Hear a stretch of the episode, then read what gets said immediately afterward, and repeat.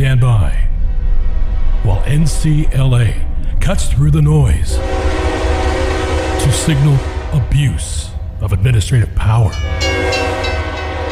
This is Administrative Static with Mark Chenoweth and John Vecchione.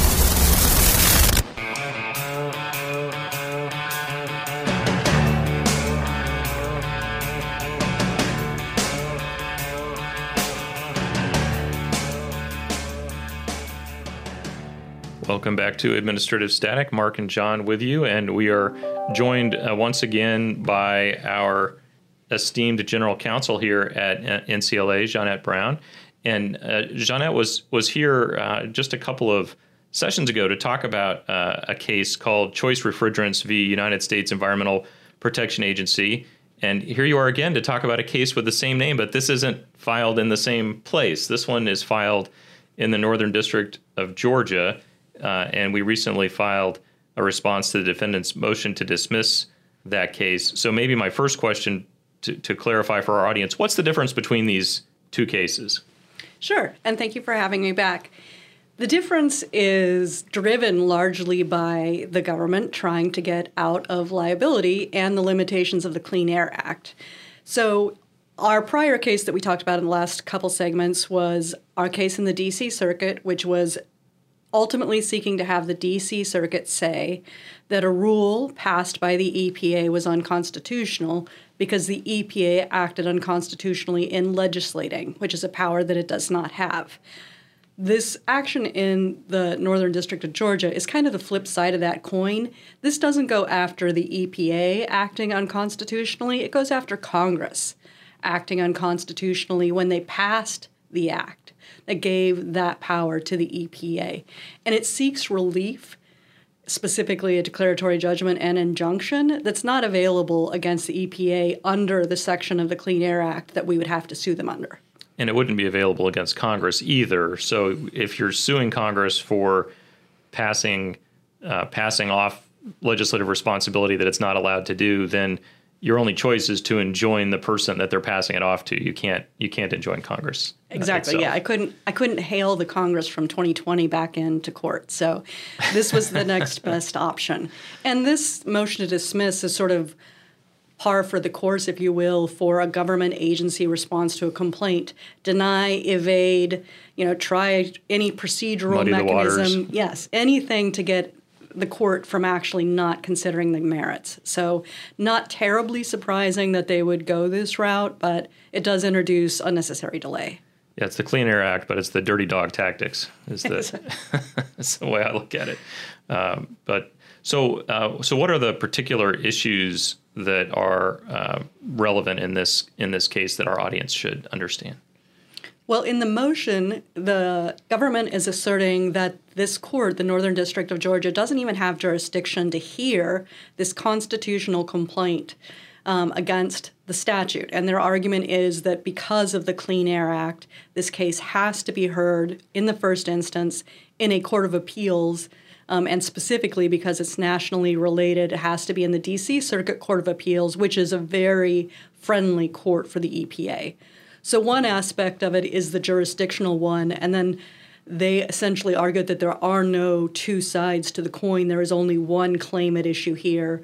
Uh, and so they again want to move this case from here to the DC Circuit or to stay or dismiss this case while the DC Circuit case moves forward in their preferred jurisdiction. Which is, the DC Circuit is just literally just down the street from the EPA headquarters. So. Yes, and routinely rules in favor of them with with opinions that start more with the environmental qualities of this of the object at issue than the law. Mm. Yes. So the other thing that the, that they've said is that essentially you had to bring all of your claims together. That you've split your claims, uh, and that you're not allowed to do that. Is that? Well, that's what they said. Um, I don't think that they really understand res judicata or claim splitting because the fact that we are bringing two separate claims against essentially two separate actors under two they ro- arise under two separate forms so one arises directly under the constitution one arises under the clean air act and they provide two separate remedies so we are not seeking claims that arise from the same cause of action. And so that's why we are not claim splitting. In addition, the DC Circuit had already addressed a prior version of this rule, and the DC Circuit said that it would not have jurisdiction over this claim if it did not address an action by the EPA because such a claim would not arise under the Clean Air Act. So we're essentially sort of following the trail that the DC Circuit laid out on how to have this claim heard elsewhere. So we're halfway in, and I, it dawns on me I haven't asked you to uh, recapitulate sort of what happened to our clients here. Like, what's the what's the actual problem that we're trying to resolve and address? Sure. So we represent Choice Refrigerants, which is a small business based out of Georgia, which is why we filed in Georgia. They produce refrigerant products that became subject to this act in 2020. It's called the American Innovation and Manufacturing Act. And that act basically created a cap and trade scheme for their products, which had not previously been regulated that way. And so essentially, what Congress said was we need to take whatever HFC use we have in this country now and reduce it by 85% by 2026. EPA go figure that out and do it.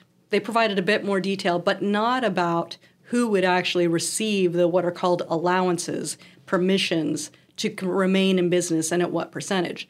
So essentially, the EPA now gets to decide who gets to participate in the domestic refrigerants HFC market and at what percentage of the market. And our client in that process had their market share disproportionately reduced. And not just disproportionately reduced based on their current market share, but also they invented this stuff. And now the government's telling them that they can't use it, which I, I if I were them, I would be a little hot under the collar about that. Yeah, they have a patent on a particular version of these refrigerants, a proprietary blend that is very popular. Um, and they are not allowed to get the credit for all of the products that were necessary to produce their product, uh, and they're not they are not um, getting credit for all of their proprietary blend that has come into the market because some of it has come in through uh, foreign pirating entities. Um, and so they don't even get the credit that they need to continue the business that they had. Their proprietary patented licensed technology. So, so just so everyone's following the ball here, it's the American Innovation and Manufacturing Act, but the government, the EPA, and all its wisdom, uh, allocated share to a Chinese entity that had pirated the American company's patented product. Wow. exactly. And so that's why the client, I think, is righteously indignant. Indeed. um, so uh, tell me about uh, there's sort of a series of factors that you walk through in the uh, in the response to the motion uh, to dismiss about uh, whether jurisdiction exists here, and these are called the Thunder Basin factors, which may be familiar to some of our uh, listeners who followed the Cochran case in all of its uh, sort of uh, you know, iterations and and different levels before we finally prevailed uh, at the Supreme Court, uh, and we're able to to sort of say, look, that you, you, don't have to look at the Thunder Basin factors to to determine whether there's jurisdiction on the front end sometimes. But here we're we're saying, look, that the Thunder Basin factors might apply, or that if the court thinks they apply, it's it still favors our client. The government says the Thunder Basin factors apply.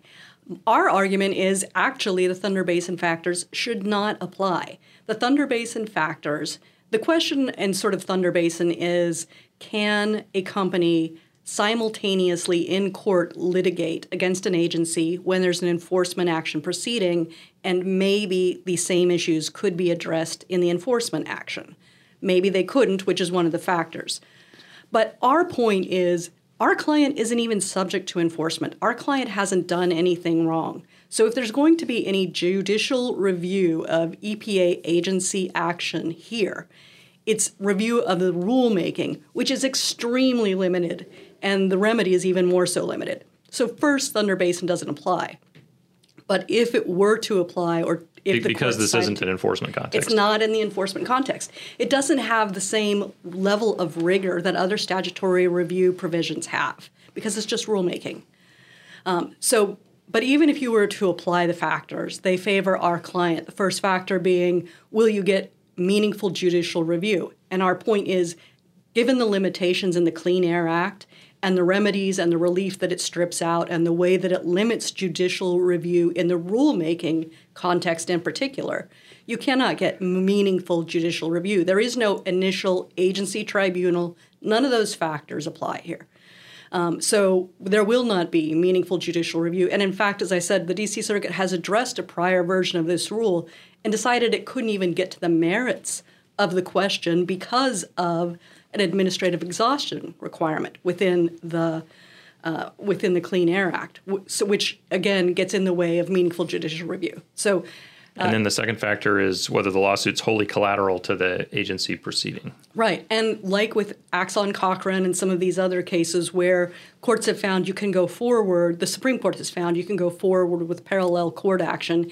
Here, we're not challenging the ex- existence of the EPA, not here, um, but we are challenging their authority and ability to rule. Uh, because our point is they don't have the power to legislate. So it's the same type of analysis, slightly different setting. And then the last factor, the relation of the claim to an agency's expertise. Yes. And the Supreme Court has been very clear that agencies do not have any special expertise as it relates to interpreting and implying the Constitution. Um, and essentially, the agency is seeking sort of a, a, go around for a deference through their initial interpretation of the statute, but they have no expertise in this area. Right, and even even APA 706 suggests that there won't be any deference given to constitutional interpretations uh, by agencies. So. But APA 706 doesn't apply in agency rulemaking under the Clean Air Act. Ah, ah, okay, okay. Well, that's why we have an expert on this case, and it's not there me. There you have it. well, thank you very much, Zhonette, for uh, bringing our folks up to speed on this case. We'll keep tabs on it, and uh, good luck in the fight. Thank you so much.